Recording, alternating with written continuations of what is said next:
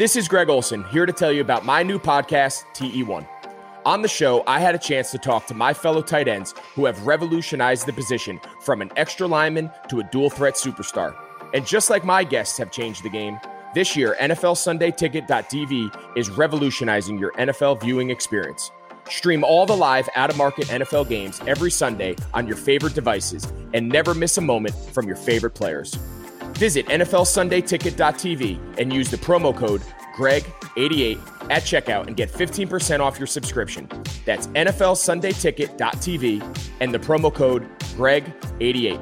Subscribe to T E one and get N F L Sunday Ticket dot T V, an unmatched dual threat.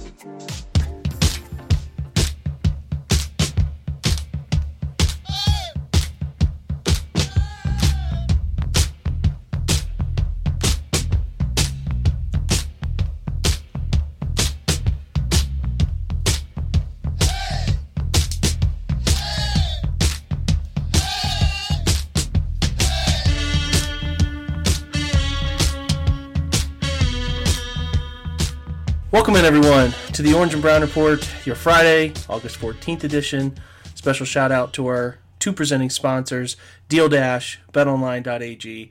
Make sure you're taking advantage of the opportunities using the promo code Breakdown at DealDash to get your one hundred free bids, and also using the promo code BlueWire for your welcome bonus at bet online dot a g.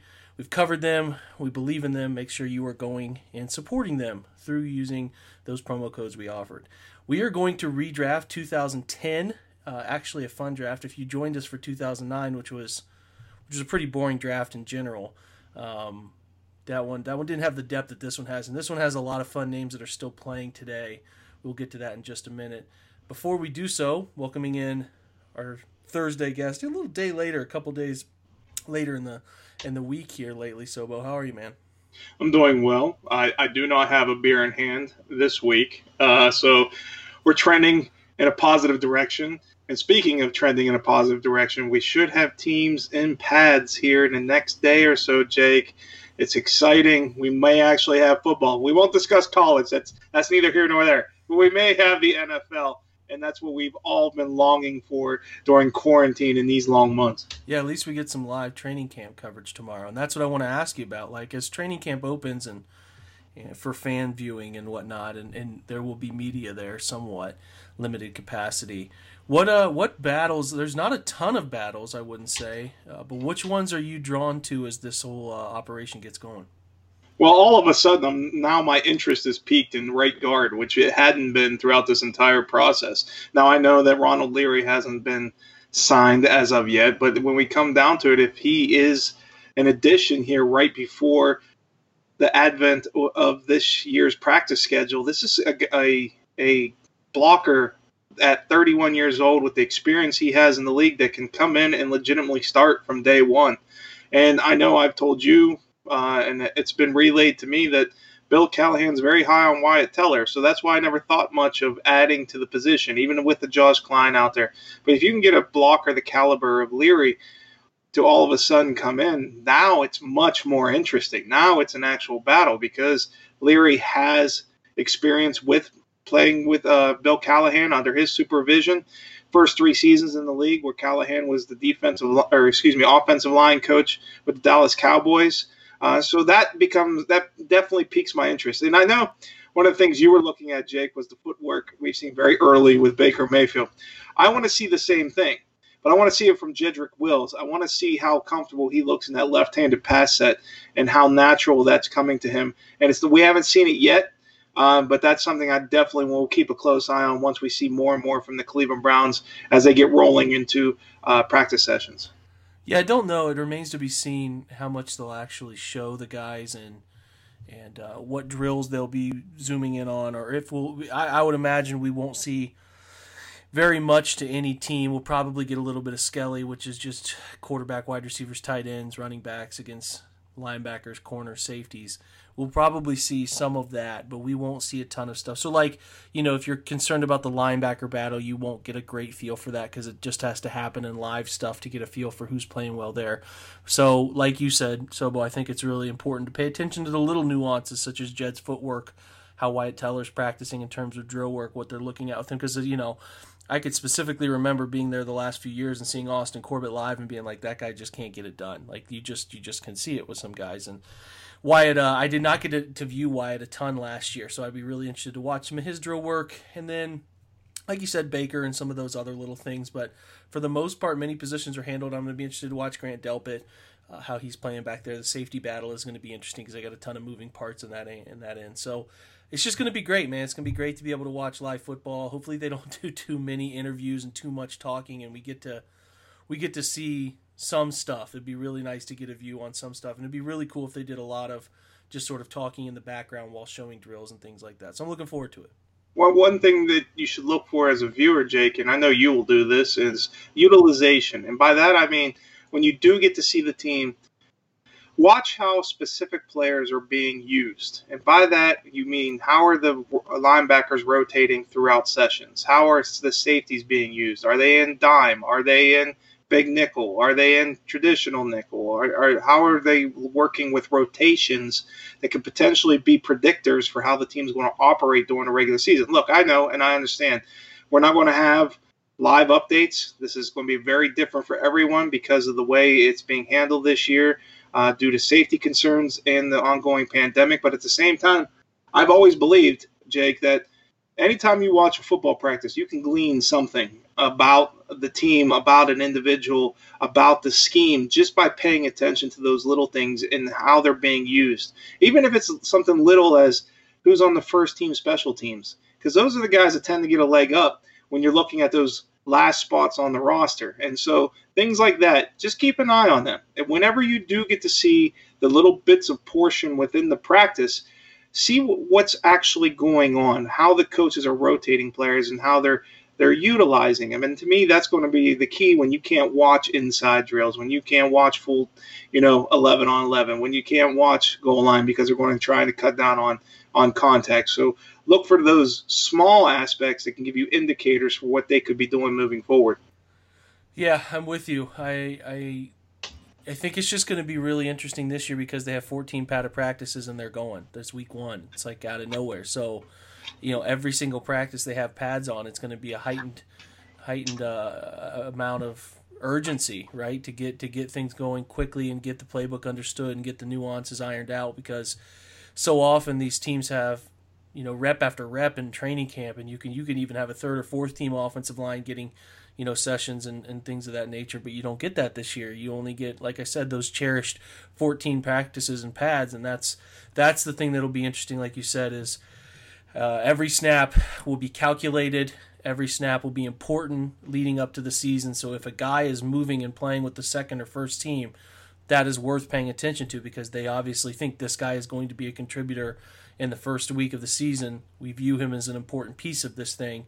So, um, yeah, that, that like you said, great point there with usage and how they're doing guys in and out of first and second team is going to be pretty fascinating to watch, and even more so, you know, maybe times one hundred more than we have traditionally seen because these guys get so many reps during traditional training camps and O T As and mini camps that they didn't get. So they got to pack it all in while they can, and they don't even get even a second of live game action leading up into week one. So that part of it and how prepared teams are, you know, we talk about this, seems like every year that teams just need to iron out things as week one, week two gets going because they don't play the starters in preseason, whatever. Is it going to be sloppier than normal, or is it going to be that same sort of little bit of sloppiness to start the season? That part of things fascinates me. Well, I, we should fully expect slop from the beginning. And you know, I, I said before, I'll state it again, that there's no cupcakes in the N F L. So you can't roll into the season like college football and expect to win automatically simply because of someone you're the playing, because that it doesn't set up that way. You know, with that said, you can be prepared properly and very concise in the way that you operate from a practice perspective and get a lot done in a very short amount of time. Then it comes down to getting the proper reps overall to build synchronicity and overall development with cohesion in the unit. And as such, I think that's where we could see the difference in what Kevin Stefanski potentially brings as compared to Freddie Kitchens. I'm with it. That's the that's the number one storyline without question, is how prepared the team will be week one on both sides of the football, because the group is trying to do something that we've never seen before. I mean, other teams are dealing with this. There are other there are other first-time head coaches, but this is our group that we get to watch and pay attention to. So it's certainly across the league, the number one storyline is what the product looks like week one. So we're going to shift. We hope you guys catch that. We will be talking about every single day of training camp at the O B R. We'll have multiple different writing angles and uh, things to cover and talk about and chat with. And we hope you guys join us in the forums, all the usual things, and we will hopefully be able to answer any questions you have as you watch along with us. We're going to shift to the two thousand ten redraft. I did two thousand nine yesterday with Stephen Thomas.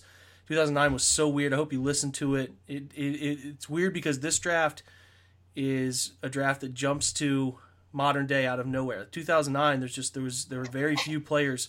Matthew Stafford at the top of the draft and a few others sprinkled in. You know, like Malcolm Jenkins is still playing, but there's like a bunch of guys from the two thousand ten draft still playing in the league and like elite players in the league still. So that's what makes it fascinating. And if you don't recall, and I always urge you to follow on Pro Football Reference, this is what we use for a lot of the stat indicators and things of that nature. This is the draft with three of the top four picks. Those Oklahoma guys, right? Sam Bradford, Demarcus Sue, Gerald McCoy, Trent Williams. So if you take out Sue, three of the first four guys are Oklahoma guys. Eric Berry's your fifth pick, who I really wanted. I just remember really wanting Eric Berry, and obviously he was a hell of a football player, battled and overcame so much. And then Russell Okung was pick six, and then Cleveland took Joe Hayden at pick seven. Now, Joe Hayden has, you know, three Pro Bowls. He's a starter for eight years, battle injuries in Cleveland. One of the few first-round picks for Cleveland, high first-round picks to get a second contract with the team. And, um, you know, but that's what made Miles signing so unique is that the Browns have had so few of these, and especially over this prolonged decade. Joe's one of the few. Now, you could obviously justify keeping Joe there, but there are so many other names in this redraft that I won't be keeping Joe there, and I don't think you will be keeping Joe there either. So, but, but tell me, I always, I always like to start out with you, what you remember specifically about this uh, two thousand ten edition. Well, first of all, I remember explicitly not liking Sam Bradford as the number one overall talent, and it wasn't necessarily because of his injury history, which was prolific at that time and, and a major question mark going into this draft class. But what I, I looked at him, he was the really the first big-time prospect to play in what we would call a true spread offense. And at the time, it was one of those check-with-me offenses, which was really – the first time you saw it at a major program, and I'm talking one of the blue bloods when it comes to pipeline programs at Oklahoma, and that he didn't have control over the offense. And one, there's two major things I learned with this class when it comes to quarterbacks. I now stress the ability to expand an offensive scheme based on the quarterback's understanding of, of philosophies far more today than I did then. Uh, because of Sam Bradford. And the other one's Jimmy Clausen. I love Jimmy Clausen. I'm not even going to deny it while we're on here, and even though it's years later. I thought Jimmy Clausen was a first-round pick. I thought he was better than Sam Bradford. Now, obviously, that didn't turn out to be, be the case, and Bradford wasn't that great either. But what I learned from Clausen is at that time I stressed very highly um, how many pro-style throws quarterbacks made at the collegiate level, because at that point, that was before we were really fully transitioning into the game as we know it today. And so when you watch Notre Dame at that time, and some of the how many times he threw in the tight windows and was asked to make the type of throws you see at, at that time in the N F L was at a very high level. And the problem with Clausen that I overlooked was the lack of overall arm talent. I didn't stress his footwork like I should have, Jake. I didn't see that he was he was overstepping, uh, overstriding to try to put more mustard on the football because he didn't have the arm strength to consistently make those throws. He was asked to do them consistently, which I placed an emphasis on, but I de-emphasized his capability of doing so, and hence why I missed and whiffed badly on him as a prospect. So I want to eat a little crow before we get started on these picks, but that's the first thing I remember. That, and then Ndamukong Suh was an absolute monster. One of the best prospects I've seen doing this in eighteen years. When you look at him, go back to Nebraska versus Missouri, and it was one of the most dominant performances I've ever seen of any college prospect ever. And that I'm not even trying to trying to be hyperbolic when I state that that's how good it was. And so the the top of this draft was really interesting because, yes, you had that quarterback in Sam Bradford, but guys like Sue and McCoy and Williams and Berry, they were clearly better prospects, and yet – because he's a quarterback, he went number one overall. I do remember really wanting one of those defensive tackles, and then really wanting, really wanting Eric Berry too. And uh, you know, Joe Hayden was was fine by me because it was a position of value and all of that. But man, this draft was this draft is fun, and I, like I said, encourage you guys to, to, to check it out if you check it out if you're following along. We'll go through the Browns draft real quick. We're so a reminder we draft the first four picks again. They took Joe Hayden first, took T J. Ward uh, at pick thirty-eight in the second round. They had two second round picks. So took T J. Ward, who had a pretty solid career, seven years as a starter, a couple Pro Bowl seasons, obviously, um, between uh, Cleveland and Denver. Uh, Montario Hardesty was the running back selection in the second round, pick fifty-nine out of Tennessee. Colton McCoy, uh, who was the quarterback selected the third round.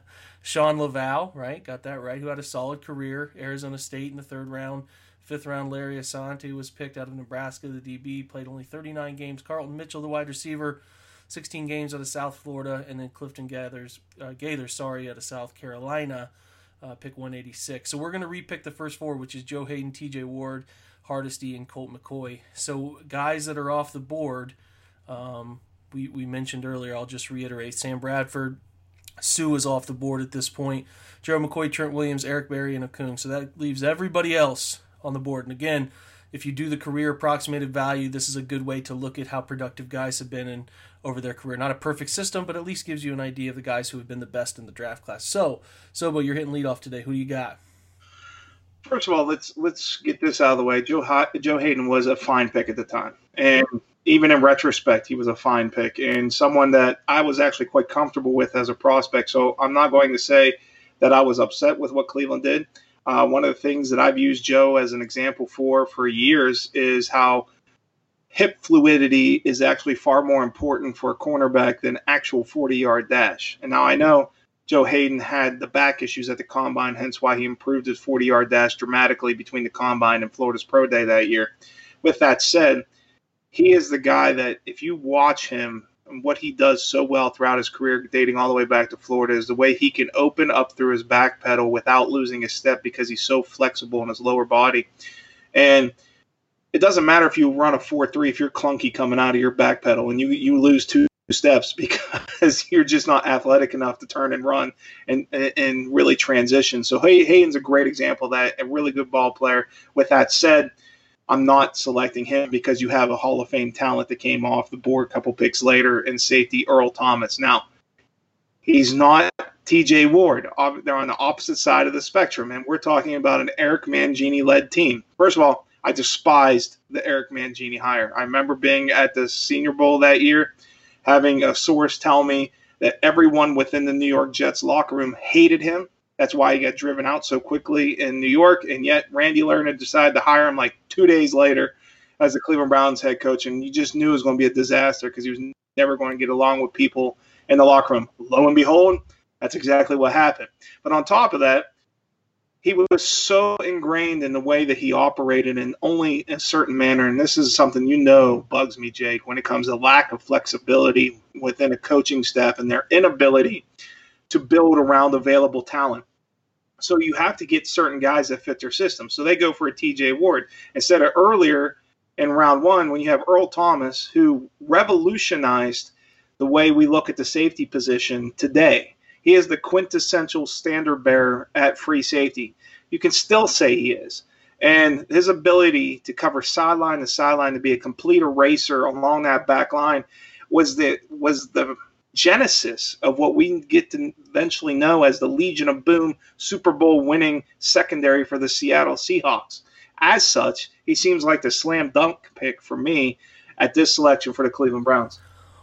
I'm going to give you my pick in a second, which I think you will uh, probably agree with. But before we do so, I want to quickly remind you guys listening about the Sunday tickets availability, which is coming up on us. If you're an out-of-market Browns fan, you got to make sure you're getting your games, and Sunday Ticket is the way to do it. And we got an offer for you here. You can go to Sunday Ticket dot T V where you can stream every single live out-of-market out-of-market game Sunday afternoon on your favorite devices, plus Red Zone and DirecTV Fantasy Zone channels. Never miss your favorite teams and favorite players, all those guys on your fantasy teams, all that good stuff. So no matter where you live, Sunday Ticket dot T V is your key to the most glorious Sundays ever. Use the promo code BLUEWIRE at checkout to get fifteen percent off your subscription. It's fifteen percent. That's a great deal. Visit Sunday Ticket dot T V and use that promo code BLUEWIRE. So my pick, I'm just going to shut up and agree with you. I don't, I don't, you know, listen, they're, the Browns pick in the second round at pick thirty-eight, and there's a ton of guys on the board that uh, between now and then, pick seven and pick thirty-eight, that are that are interesting players, obviously. I mean, we're going to talk about some of the late-round guys that are available, and we'll we'll probably both pick a couple of them. But if we just look at guys in the first round that were still available, Marquise Pouncey, uh, Demarcus Thomas, all guys that have had great careers, Trent, or sorry, uh, Jason Pierre-Paul, um, Dez Bryant, Devin McCourty, all those guys still, Mike Iupati, uh, Brian Bulaga, all available between now and then. But, I mean, you know, the, the, the pick is pretty obvious as Earl Thomas, and he's a transitional safety and – or sorry, I should say transcendent safety. Uh, fantastic player. I'm not going to add any more to what you added. It's just an easy pick right there. Who's your guy in the second round? So we're up to pick uh, pick thirty-eight. So go ahead, my friend. Well, first little a little story for you, Jake, uh, because you mentioned Mike Iupati, right? The big guard out of Idaho, Polynesian heritage. Now, you've been to the Combine a few times, I believe, correct? Yep, yep, I've been. Okay. The stupidity of some of the questions that are asked at the Combine are mind melt, are mind-blowing. And this is the one that I always remember to the day I die. Because he's had Polynesian heritage, we're going to typecast him, right? One of the beat writers, I won't say who, but he's very long tenured and been around the N F L a long time, asks, your name is Mike. What is that short for? Thinking it's going to be, you know, like, oh boy, I can't even think of an example off the top of my head. You know, like Tua, you know, Tua Tagovailoa or something, you know, something along those lines. And Mike took it in stride, right? And I don't know if he was being serious or one hundred percent sarcastic when he stated, well, it's a nickname because my name's Michael and they wanted to call me Big Mike. That was the answer. I had to walk away. It was so dumb of a question and so inconsequential to actually wondering about the person and the prospect and the football player. Uh, it just, it, can you tell it still gets me to this day? Yeah, yeah. I mean, those were the ones that always stick with you. And some guys handle those.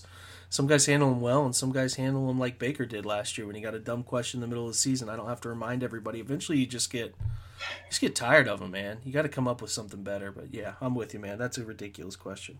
Jesus, Tony. With the thirty-eighth pick, the Cleveland Browns passed on Rob Gronkowski, arguably the greatest tight end in N F L history. Now, this comes with huge caveats, and I understand that.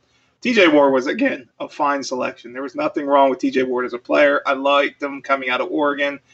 He was certainly the hardest-hitting safety in the class and lived up to that status throughout his N F L career. And I, and what a lot of people don't know about me is in this draft cycle, I actually worked for an independent scouting service that sent their information to N F L teams. And my boss at the time had said that teams were looking at Rob Gronkowski as the best football player in the draft class. And I, I just brushed it off at the time. But the reason he fell in the second round, for those who don't remember, is he barely played his final year on campus at Arizona because of back issues, and there was potential long-term concerns about injuries. And there has been injuries throughout his career, but when he's on the field, he's absolutely spectacular and one of the best we've ever seen, or the best we've ever seen when it comes to all-around tight end. And so if you had that opportunity looking back on it, and knowing what he become. And by the way, there's another really damn good tight end later in this class, and I'm sure will come up.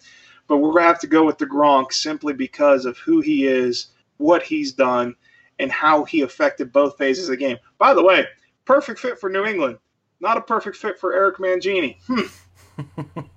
Ironically enough. Um, look, I, I obviously should take Rob Gronkowski. Um because he's he's really talented. Uh, like you said, one of the best ever do it. And uh, But I'm not. I'm, for the sake of this discussion, I'm going to take uh, somebody else. I think I think you could obviously take him later, but I'm going to take him now. I'm going to take Antonio Brown. You know, I don't I don't care that we know this different version of him over the last three or four years. He's completely lost his mind, it seems like. When he was doing it and when the head was on right, the beginning of his career into the middle of his career, Uh, a decade-defining receiver and a guy who really changed things. And I just also want to keep him out of Pittsburgh. So shoot me. I'm just I don't I don't want him there. He tortured the Browns for so long. And um, yeah, he was a sixth round pick, and I could cheat and take him later. But he was, you know, a guy that if if things shakeout late, different later in his career, is is a Hall of Famer in my book. He's a four-time All-Pro. Other than Gronk, Navarro Bowman was a four-time All-Pro. Those are the only four-time All-Pros in this class. And uh, he's just really good. So I, I, I'm going to take him here and cheat a little bit. I guess I'm cheating myself because I could take him later, but yeah, I'm just gonna I'm gonna take him. He's fan, he was a fantastic receiver, and maybe he gets another shot. I don't I don't know. I'm setting all that other stuff aside right now. First of all, I, a little fun. While you're online here, while we're discussing this and going to the next pick, pull up Google Images, put Antonio Brown Central Michigan photo. About the third row down, you'll see his final team picture. With the eyeballs, it's hilarious. I, it's been emblazoned in my head ever since I saw him his last year on campus. Because ironically, I had M A C duties those year that year that I discussed, and that was one of my one of my conferences I had to cover. So I had to watch a lot of Dan LeFevre. If anyone remembers Dan LeFevre and M A C, M A C country out there, and I graded him as a undrafted free agent, and people got pissed at me. But that's neither here nor there. Antonio Brown, people forget, led the N C double A. And total yardage his final year on campus. That's how good he was. He was fantastic. And I, I'm not even going to qualify it, Jake. He's a Hall of Famer. Look, he really is. You don't have to be a good person to be in the Hall of Fame. O J. Simpson proves that. But when it comes to Antonio Brown, he was as good as any wide receiver we ever seen when he was at his peak. Yeah, body control, ball tracking, all that stuff, phenomenal. College wide receiver number twenty-seven, pretty rare. Uh, you know, don't don't see that all too often. And also spent a little time at Central with J J. Watt. It's a fun little anecdote before J J transferred. Um, yeah, let's let's keep going though, man. Who do you got? I think it's pick. Took Montario Hardest here. Obviously, you would rewrite this pick. Pick fifty-nine. Yeah. Who are you taking? Yeah, this one was uh, the first two picks were actually solid. This one was questionable even at the time. For those who don't remember, even coming out of Tennessee, Montario was a good back, but he had injury concerns. So that was the one injury gamble Cleveland did take. Well, actually, there's another one, but we didn't find that out till later, which we'll discuss here in a bit. But he was legitimately an injury risk and basically became an injury risk once he played in the N F L for a very short amount of time. Uh, you know, looking at what Cleveland needed, and not necessarily what, just what they needed, because you had, what was their top two, two thousand ten wide receivers? You had Josh Cribbs, Bobby Ingram at the end of the tail end of his career, Muhammad Massaquoi. They eventually drafted Carlton Mitchell in this class, Brian Robisky, Cindric Steptoe. There's a name for you for those who remember Cindric, and Chauncey Stuckey. I mean, that's that's a murderer's row of mediocrity if I ever seen it. So when you look at it, and that second-round pick at number fifty-nine, one pick later, Golden Tate came off the board. Now, I'm not going to say and jump ahead with Antonio Brown because that's probably too much of a stretch for me, but Golden Tate was legit, and he's still legit, and he's still one of the very best with the ball in his hands in the N F L and with yards after catch playing out of the slot. And so I will give them give the Browns finally a weapon in the passing game that they lacked for so long.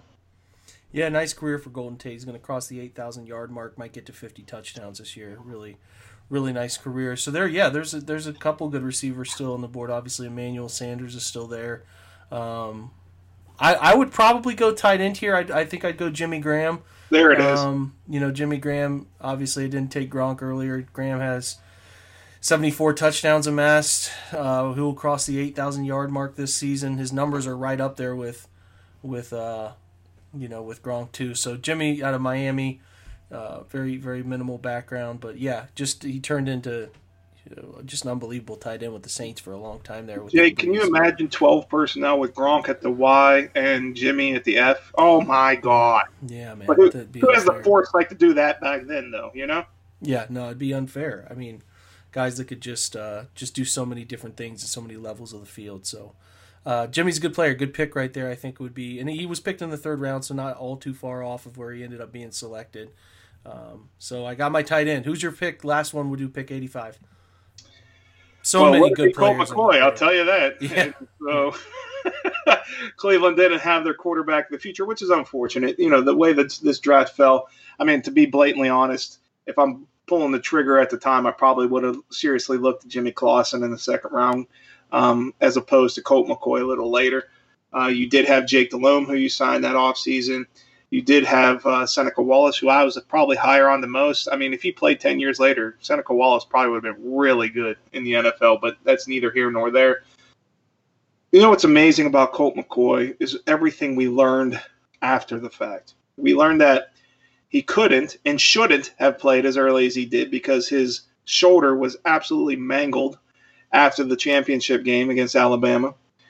We learned how much of a pain in the ass he was in the locker room when it comes to coaching staffs and always trying to do it, you know, the Texas way or his dad's way, if his dad also has a coaching uh, pedigree.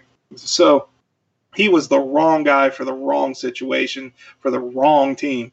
And we all learned that because, well, he took way too many hits, which is unfortunate. But at the same time, he was n- never the type of talent that you should have built your franchise around. I don't care if Mike Holmgren thought he could be the next Matt Hasselbeck or whatever. He's a third-round pick. You're, that's not enough of an investment to build your entire offense around long-term. So I just continue to go with the best player available. And I'm looking at my notes, excuse me. I had scribbles. I had my doctor writing. You have Navarro Bowman come off shortly thereafter. Uh, the Penn State linebacker goes to San Francisco, becomes one of the best linebackers in the N F L, albeit for a shorter period than we expected because he retires early. But that's someone that you can build around when you had a lackluster group at the position. And knowing Eric Mangini at the time, this is one situation where he should have fit what he wanted to do. And yet he decided to move forward with a bunch of veterans like Eric Barton and David Bowens and Scott Fujita, along with DeQuell Jackson. And that, to me, that was just a mistake because all those guys I just mentioned, Jake, who's a good athlete out of any of them? And it's really none of them except for DeQuell, and he was average at best anyhow. So to get a player of Bowman's caliber at this juncture would be a boon for the team and actually for the system with Mangini leading the way. Yeah, it came down to three guys for me. It came down to obviously Bowman, uh, Everson Griffin, still on the board. He's the hundredth pick. He was in the fourth round. And then who I ended up taking is a guy who was a menace to Cleveland, and still might be, he's on the tail end of things here. But Geno Atkins, who was uh, out of Georgia, was the fourth round pick, one twenty, um, is is uh, I believe in the top five and uh, top three in sacks for this class, and um, you know, a guy who's a two-time All-Pro, eight-time Pro Bowler, one of the league's better, as a reign is probably you could argue is the league's best defensive tackle. So if you could get a guy in the fourth round like that, uh, you feel pretty good. And, you know, Cincinnati completely reshaped their pass rush in this draft by taking Carlos Dunlap, who's this draft's all-time leading sack guy, which I probably should have saved that uh, saved that one for a little bit later. But right now he leads the class in sacks, and then um, Geno Atkins is third. So they get, you know, two of the top three sack guys in this class come from the Bengals as it currently sits right now. Now, like I said, all these guys are still playing: McCoy, Griffin, Atkins, Pierre, Paul, Dunlap, Sue. They're all they're all still going for the most part, and Brandon Graham's still going too. He's in that list. So, yeah, that's who that's who I'm probably taking right there. And and like I said, just a nice draft in terms of guys who were picked later and turned into really good value. And this is a fun one. You could we could keep going four more, all four picks that were remaining, and, and probably pull out pretty good players from this draft class. So that's that's the fun part of it. So we're going to close, man. We're going to close with trivia, all right? So, can I jump ahead of you for real quick before yeah, you quiz ahead. me and make me look stupid? Yeah. Do you know why Geno Atkins fell to the fourth round at one hundred twentieth overall? I can't, I can't recall, so... Okay, well, I'll give you the inside story that was told to me at that time. So I'm sitting at the Senior Bowl, and I'm working on something I can't remember, and I see Geno walk by. Now, if anyone's ever seen Geno Atkins outside of his his pads, think of Aaron Donald years before Aaron Donald entered the league. He's he's built like a brick shithouse. It's he's an impressive human being, to say the least. And he had good tape at Georgia. I remember watching him, and he was a very good player, uh, highly regarded. And I had a source lean over to me and goes, "Does he actually care about football?" And that was the question em- or emanating around all of the N F L at that time. And they wondered if he had the passion to really play and put in the effort at the N F L level. And guess what? Yes, he did. And a lot of people missed on him as a result because they weren't sure what type of personality he was going to be and if he could really become and lived up to his potential. And I saw it, or I heard it firsthand, and it's just really – disappointing because you knew the, that that talent was there, yet teams pass on and pass on him because they weren't quite sure about who he was as a person.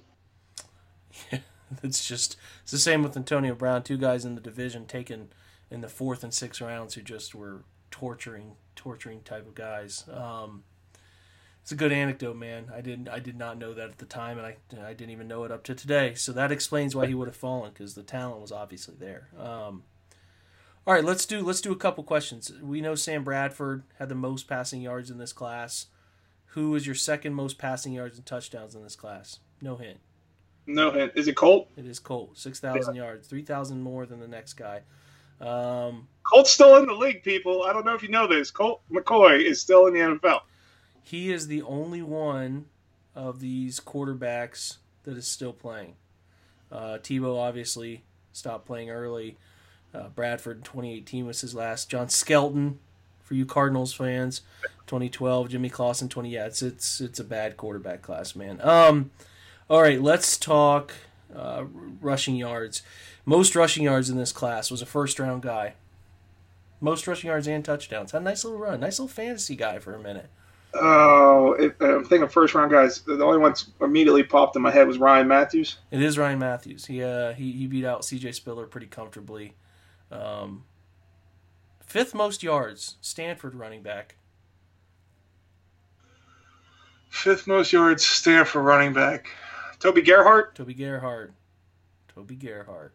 That was the beginning of the uh, Jim Harbaugh era at Stanford, and when they yeah. became, uh, oh God, what's what's the nickname they had for Stanford? And I love uh, Bludgeon, Bludgeon. Br- I can't remember. I can't Darn remember it, caught me off guard. At least I got the answer right. So many fun names from these college days that I remember oh. so fondly. Jonathan Dwyer, Javid Best. I think Javid Best came in the league with some high expectations. Um, Wait, do you remember? Do you see Javid Best? Did, did we discuss it before when he got blew up in the Maryland game and puked on the field? He got hit so hard. Mm-hmm. We did. Oh my God, that was, might be the hardest hit I've ever seen in college football. Joe McKnight in the list, five hundred. Oh, the Stanford saying that started under Jim Harbaugh: intellectual brutality. Oh, it's classy.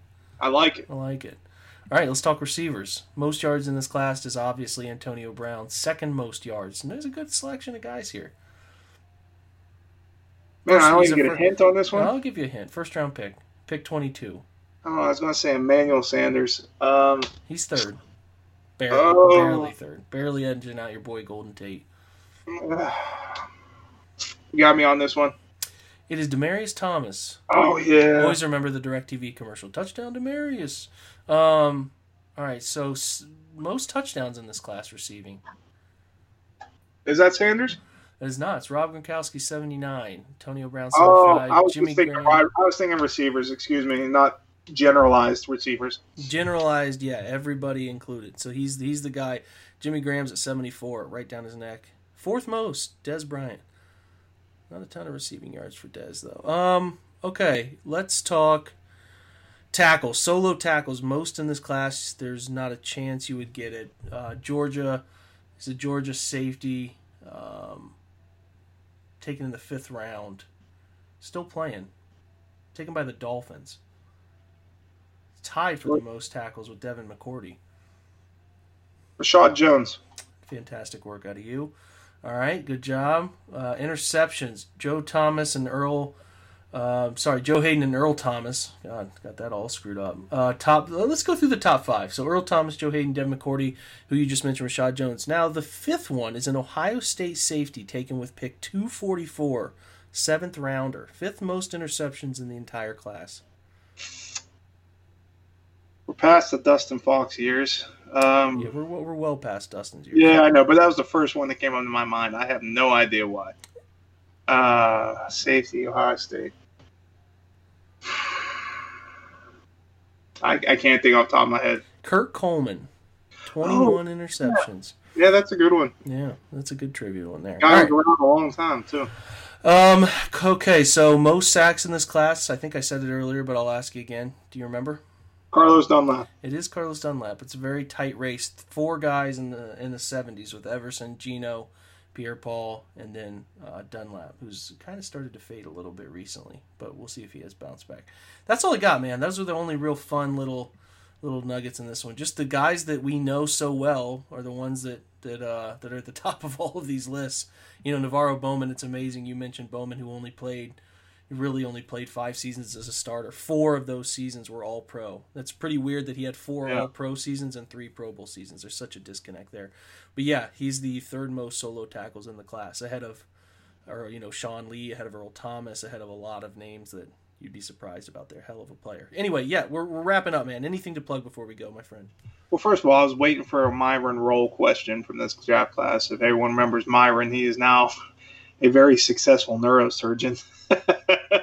So when it comes to guys, they question their their commitment to football. He was he's pretty much the, the poster boy for that conversation. Uh, the other thing I wanted to bring up real quick, Jake, um, just from a news perspective, thoughts on Everson Griffin signing elsewhere with the Dallas Cowboys. Didn't expect him to be in Cleveland, um, although I thought there was some fun connection. It was fun to play around with. I, I just didn't I didn't particularly see it happening. So, um, yeah, I mean, it would have been cool, would have been great. Maybe they'll still bring in a fourth name, but I'm happy that they have an actual rotation guy in Claiborne for the first time in a while, and uh, you know, let Chad Thomas and whoever else fight it out for that for that other opposite role. But yeah, it's it's uh, you know, Clowney's still floating out there too, so you never know. I mean, weirder things have happened, but I just did not think the Browns were gonna were gonna push the amount of money uh, that it would take to bring Griffin this this way. I have to bring up Porter Gustin, so just in case Jack Duffin, who follows us both, he's a great guy, does a lot of great salary cap stuff. He's he's a big fan. Listen, my son's named Porter, so I'm pulling for Porter Gustin, man. You know that. Hey, one of my favorite beers is a Porter, so we're all on the same page. We are, buddy.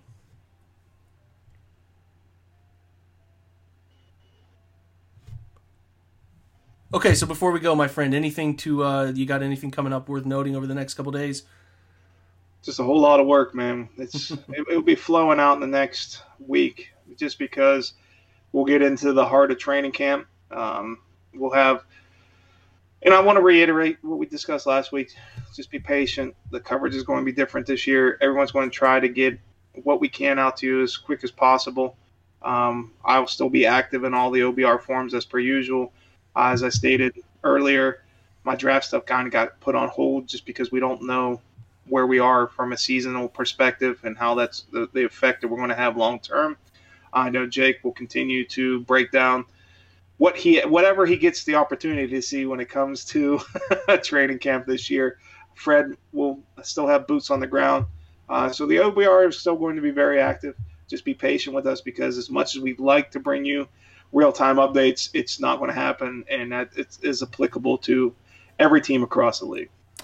Yeah, we're going to do our best, and uh, we just got good news that Fred, um, you know, Fred was able to get approved to be there Friday, tomorrow, and uh, and hopefully he can continue, because they're going to keep that very tight in the volume of people. So good news for the O B R. Sobo, always appreciate your time, my friend. This was a fun one.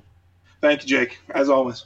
All right, guys, that's a wrap. Fun one. We will get back, um, hopefully, next week and do a couple more of these as we try to get through two thousand nineteen. I don't know. We can't redraft two thousand nineteen. Maybe through two thousand eighteen.